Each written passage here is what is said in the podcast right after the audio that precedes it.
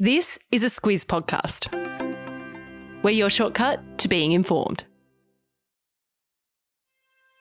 Good morning, I'm Siobhan Moran McFarlane. And I'm Claire Kimball. It's Thursday, the 13th of October.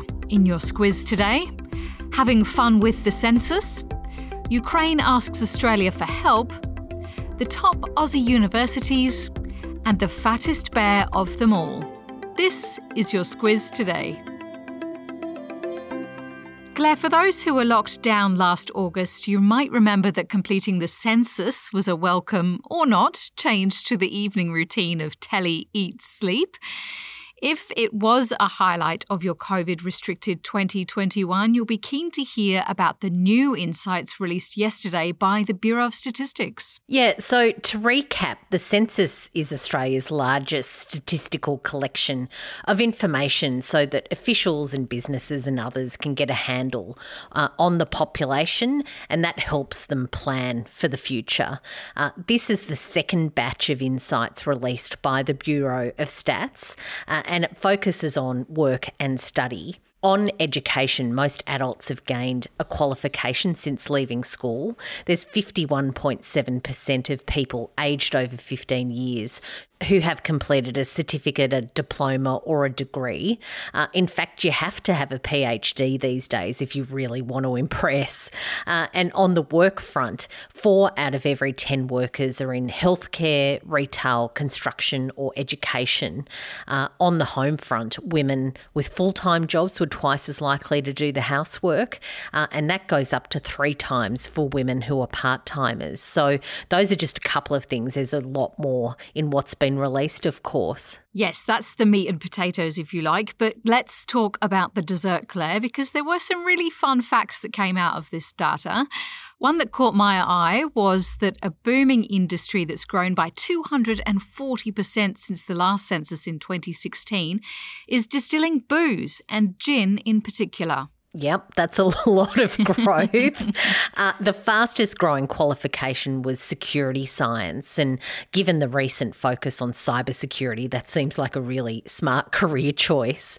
Uh, at the opposite end of the spectrum is video and media rental hiring. Uh, that employs 160 people across Australia, and it's kind of surprising that there's that many, to be honest.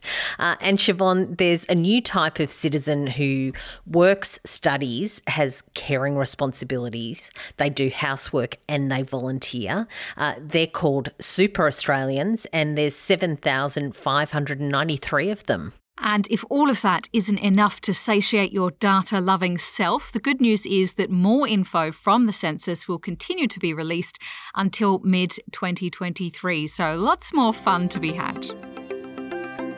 Moving overseas, Claire, and as concerns rise over Russia's attacks in Ukraine this week, President Volodymyr Zelensky has asked for Aussie military help to train new members of his country's defence force, something that Prime Minister Anthony Albanese is considering.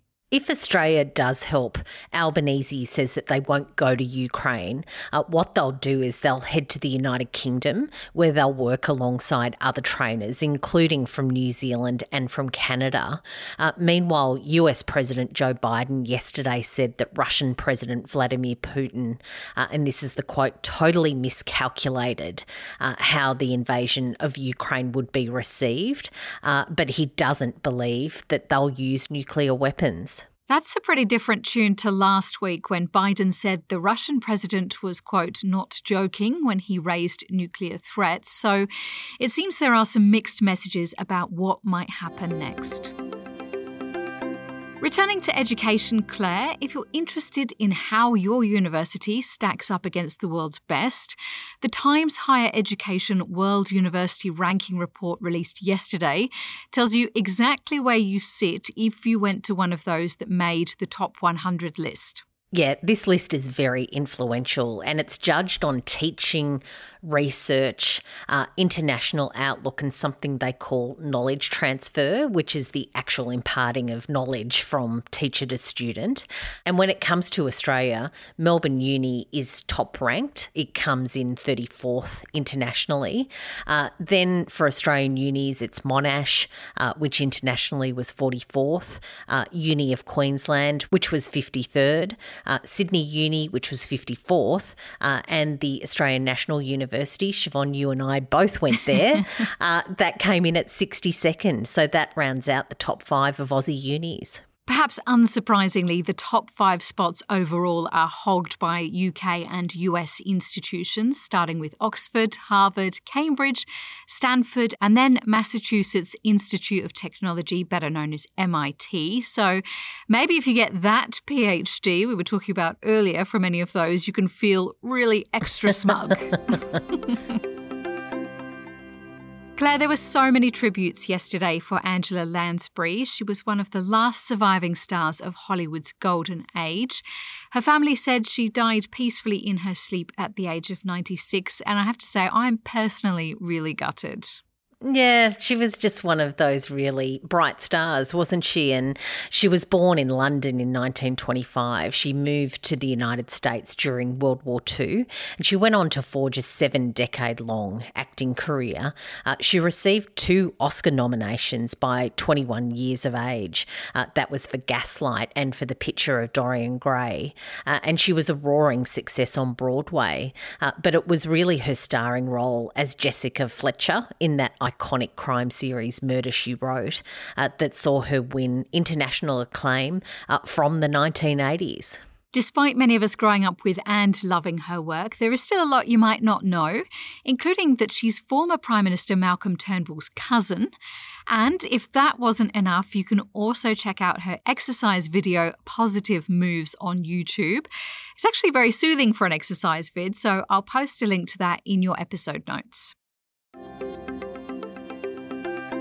Claire, it's the moment you've been waiting for all week, maybe even all year, because the winner of Fat Bear Week has finally been crowned.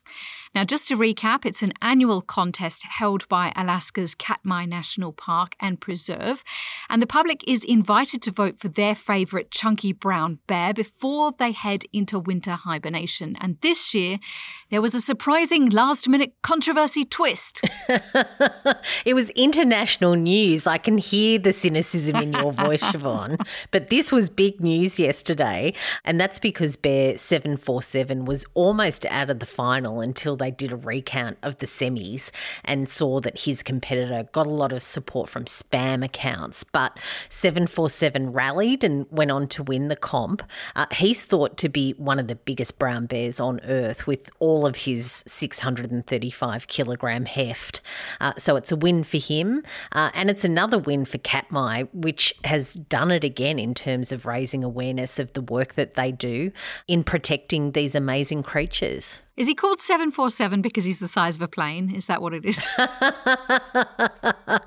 I think it's just a tagging number. Nothing quite that dramatic. Okay, can we be done talking about fat bears now, please? Because this has just dominated our office chat for way too long. They're very cute, but we need to move on for this year at least, please. Speaking of controversy in animal comps, Claire, there's been outrage in New Zealand where their hugely popular Bird of the Year poll is underway. But in a shock move, the reigning champion has been barred from competing this time around. Yeah, this is a hugely popular competition, and there's anger over the Kakapo's hiatus from running this time around. Uh, it's the world's fattest parrot. Uh, it's also a two time winner of this competition, but the organisers have decided to make way this year for birds that they say, and this is the quote, uh, may have been overshadowed by their flashier, chonkier, and louder cousins. We have a lot in common, the Kakapo and I. you know, it, and I'm not just talking about the size, as I was once cruelly denied the chance to enter a competition because I'd won too many years in a row. It was the 1990s, and my mother and I had won the Easter Bonnet Parade once too often. That is a true story. All I know is I want to see the pictures from oh, that. Oh, I have them. bring them in. I want to see. That's it from us today, but we'll be back tomorrow to see out your week. So chat to you then.